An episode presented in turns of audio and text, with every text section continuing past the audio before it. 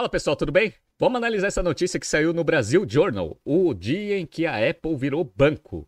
A Apple acabou de lançar uma conta poupança com remuneração agressiva para tentar entrar com o pé direito no setor financeiro. Agora os bancos vão ter ali a Apple como principal concorrente aqui, um novo entrante nesse setor. Vamos entender um pouco da estratégia da Apple, que não é de hoje, que ela tem tateado ali a entrada no mercado financeiro, e vamos ver quais são as condições que a Apple tem para conseguir ser relevante dentro desse setor. Se você gosta das nossas análises, por favor, dê um like nesse vídeo. E se você puder compartilhar as nossas análises com pessoas que possam fazer bom uso delas, a gente agradece. Vamos lá.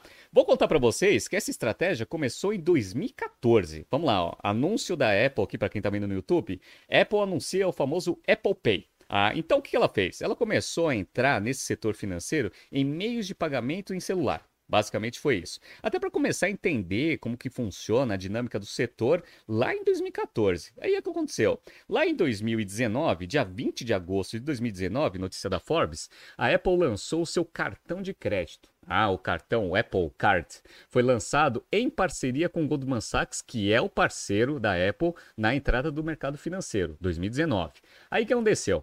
Lá em 2022, a Apple fez um movimento muito agressivo, que foi o quê? Ela fez uma aquisição no setor financeiro mais específico em tecnologia. Então, ó, por que, que a Apple adquiriu uma fintech de Open Bank? Aí ela fez aquisição nessa data da Credit Curus, que é uma empresa britânica, por 150 milhões de dólares. Então, na, naquele momento você já sabia que a Apple ia entrar mais cedo ou mais tarde aqui no setor financeiro.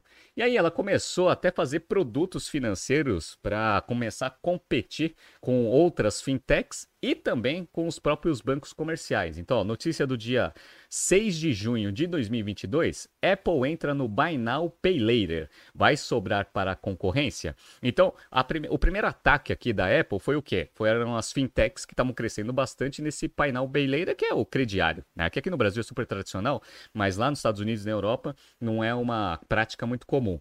Dado que a Apple tem muito caixa, ela entrou nesse setor criando esse serviço para tentar ganhar relevância aqui em produtos financeiros. Então vocês já perceberam que a Apple já tinha praticamente tudo: meio de pagamento, cartão de crédito e já tinha até financiamento aí para mercado. Por que, que a Apple começou a fazer esses movimentos? Porque ela tem um caixa muito forte. Eu peguei aqui a posição de liquidez da Apple no dia 31 de 12 de 2022. Olha como que a Apple tem caixa, hein, pessoal?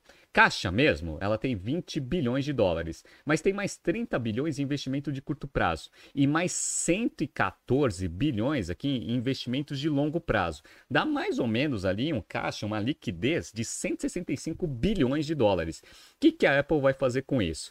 Ela começou começou a pensar em várias alternativas, mas desde 2014 já estava minimamente desenhado que ela ia entrar nesse setor. E por que, que a gente, aqui na BTC, a gente falou bastante em aula e falou bastante nos nossos podcasts desse movimento? Porque a Apple, ela entrando na parte financeira, ela beneficia o seu negócio principal. Por quê? Porque esse é uma estrutura que acontece e já aconteceu em diversos setores. Então vou relembrar alguns para vocês. Então, por exemplo, a GE, GE, ela criou a GE Capital, tá? que fazia a gestão ali do fluxo de caixa inicial das unidades industriais, começou a prestar serviços financeiros para conseguir potencializar as vendas das unidades industriais e fez a GE virar esse monstro que a gente conhece. Tudo bem, nos últimos tempos ela está passando por bastante dificuldade, mas a GE Capital foi uma das principais alavancas, braços ali da estratégia de crescimento do Jack Welch, por exemplo. Né? Então, deu certo? Pô, deu certo pra caramba. A GM, General Motors, ela também começou a financiar diretamente para o seu consumidor a venda dos carros. Isso daqui fez a GM passar a Ford em representatividade no mercado norte-americano. Então vocês já viram que lá nos Estados Unidos tem diversos casos né, de empresas que entram em produtos financeiros para tentar potencializar a venda dos seus produtos e serviços principais e também ganhar rentabilidade ali em produtos financeiros. Tanto é que a GE Capital representava ali uns 52% da receita total da GE. Aqui no Brasil, a gente vê isso muito forte em varejo. Então, cartão Marisa, cartão Renner. Então, vários varejistas também têm um braço financeiro para tentar potencializar a venda do varejo e também ganhar dinheiro com os produtos financeiros. Então, sempre foi a nossa aposta e dado esses movimentos que a Apple vinha fazendo, era o mais correto ali ou mais provável que a Apple iria é, entrar nesse setor para fazer bom uso aqui do caixa excedente que ela tem. Só que o mercado ficava especulando, né? Então, ó, peguei uma notícia da semana passada aqui do Bloomberg Linha. Apple compra Disney e Netflix Caixa de 160 bilhões cria onda de especulações. Então, vários analistas de Wall Street estavam começando a especular o que, que a Apple poderia fazer com esses 165 bilhões de dólares. Ah, será que faz sentido comprar a Disney, verticalizar ali no sistema de streaming para ser um player relevante? Não faz muito sentido isso, né? Por quê? Porque a Apple ela ganha bastante dinheiro com seus dispositivos, iPhone, iPad, Apple Watch, entre outros. Seria interessante você criar uma sinergia com alguma coisa que potencialize essas vendas. Ah, você ter títulos exclusivos da Netflix ou do Disney Plus, por exemplo, ali integrados com o Apple TV Plus, seria uma estratégia boa? É, aumenta o custo de saída. Tem várias variáveis ali estratégicas que você pode fazer se houvesse esse tipo de aquisição. Mas produto financeiro é o mais claro e o mais fácil e já estava em andamento. Tá? Então, por isso que esse movimento não é de muita surpresa para quem vem acompanhando a estratégia da Apple nesses últimos tempos, que nem aqui a BTC. Vamos entrar agora na notícia para mostrar que a Apple está agressiva aqui nesse setor. Vamos lá.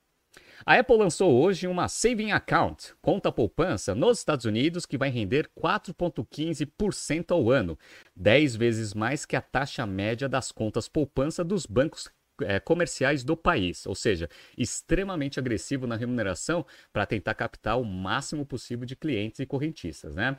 O lançamento coloca a Apple em concorrência direta com os grandes bancos americanos e num momento em que há uma verdadeira guerra pelos depósitos nos Estados Unidos. Para quem acompanha aqui o BTC News, sabe que 2023 está sendo um ano muito difícil para o setor bancário. Ah, então teve lá o Silicon Valley Bank, um monte de banco ali passando por dificuldade, lá na Europa, o Credit Suisse. Então a perda de confiança no setor financeiro está afetando né, ali os bancos, porque os correntistas estão tirando bastante dinheiro. A Apple achou que esse é o momento correto para lançar essa conta corrente em parceria com o Goldman Sachs, para conseguir abocanhar um pouco aqui desse dinheiro sendo resgatado dos bancos tradicionais. Vamos lá! Com a subida da taxa de juros para a faixa de 4,75% a 5% ao ano, bancos comerciais como JP Morgan e Citi estão sob pressão para aumentar a remuneração das suas savings accounts. Não mexer na taxa pode levar à perda de clientes. Aumentá-la leva à perda de rentabilidade. Então agora, né, os bancos tradicionais eles estão numa sinuca de bico. Se não aumentar a remuneração das contas correntes e contas poupanças, eventualmente vai ter um saque generalizado e eles vão ficar com menos patrimônio para investir.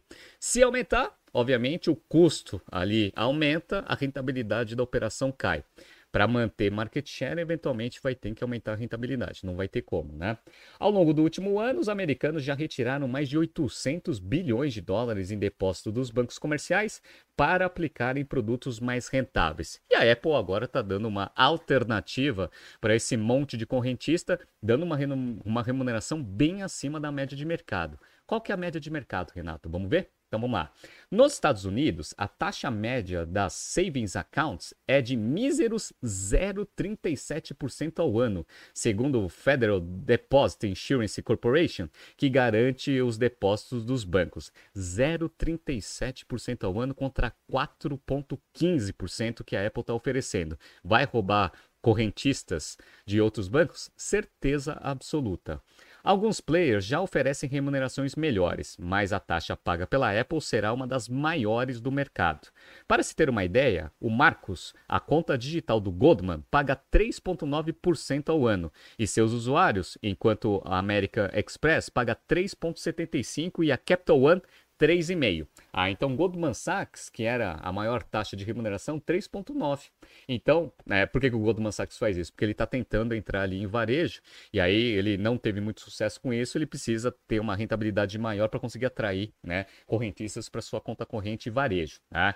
E a Apple vai estar tá com a taxa, né, ali, comparado com esses três aqui da reportagem, a maior taxa. Né? Isso é interessante, por quê? Porque aí causa ali, né, ou pelo menos abre uma possibilidade muito grande para a Apple criar diversas estratégias, né, de facilidade na compra de iPhone, né, eventualmente você consegue utilizar mais o Apple Wallet ali, que tem o Apple Card, entre outras coisas. Você pode ter o Apple Card também e também toda a parte de financiamento integrada ali com essa conta. Então, traz bastante flexibilidade de ações que a Apple pode implementar para aumentar o seu core business, sem contar, obviamente, a rentabilidade dos produtos financeiros que ela vai conseguir oferecer, né?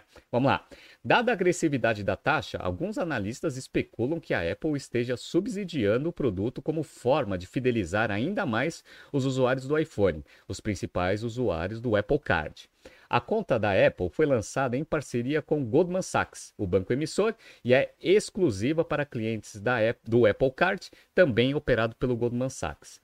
Esses clientes terão acesso a uma conta no App Wallet da, do iPhone, onde haverá um dashboard mostrando o total aplicado e o rendimento em dado período. Outro diferencial do produto é que os clientes poderão aplicar seus Daily Cash Rewards, né, que é o pro programa de fidelização ali da Apple, e vai dar 3% de cashback nas, nas compras no cartão, né, direto nessa conta corrente que eles acabaram de abrir. Não haverá depósito mínimo ou FII para o uso da conta, mas cada cliente poderá deixar no máximo 250 mil aplicados. Ou seja, a Apple ela está ainda conservadora nesse lançamento, primeiro para ver a atratividade, quantos é, correntistas ela consegue trazer e como ela consegue trabalhar com esses 250 mil por é, máximo, né, por correntista, para tentar entender um pouco da dinâmica aqui de um banco comercial e, eventualmente, se ela ganhar confiança, ela vai aumentando esse limite e aí ela vai atacar diretamente todos os, né, os correntistas do setor financeiro lá nos Estados Unidos e, eventualmente, o rollout para o mundo inteiro. Isso daqui foi uma boa notícia para a Apple, né? Estou mostrando aqui para vocês, eu estou gravando aqui na, na terça-feira. As ações da Apple estão subindo 0,65 e o market cap já chegou a 2,6 trilhões de dólares. Perfeito. Para quem está vendo aqui no YouTube, o gráfico das ações da Apple vem crescendo bastante aqui, né? As ações, o valor das ações vem subindo bastante em 2023. Iniciou o ano com 125 dólares, já está em 166,29 dólares, né? Isso daqui é interessante, porque, ó, vocês estão vendo aqui no cantinho da tela que tem as empresas comparáveis, né? Então, Amazon, Tesla, Google, Meta, tá todo mundo caindo hoje. Só a Apple está subindo. Ou seja, o mercado está vendo isso com bons olhos? Muito bons olhos. Por quê? Além de potencializar, ou tem um potencial de aumentar as vendas dos seus produtos e serviços, ainda vai ter toda a rentabilidade dos produtos financeiros do setor financeiro se a Apple conseguir implementar isso de uma forma eficiente. Como a Apple é muito boa de operações, creio eu que isso vai ser né, questão de tempo para a gente começar a ver essa unidade ali de, ser, de produtos financeiros começar a dar muita rentabilidade para a Apple. Vamos ver o que vai acontecer. Tá surgindo aqui alguns BTCs News passados para vocês se atualizarem. Não se esqueça de inscrever no nosso canal e na nossa newsletter. Grande abraço e até amanhã.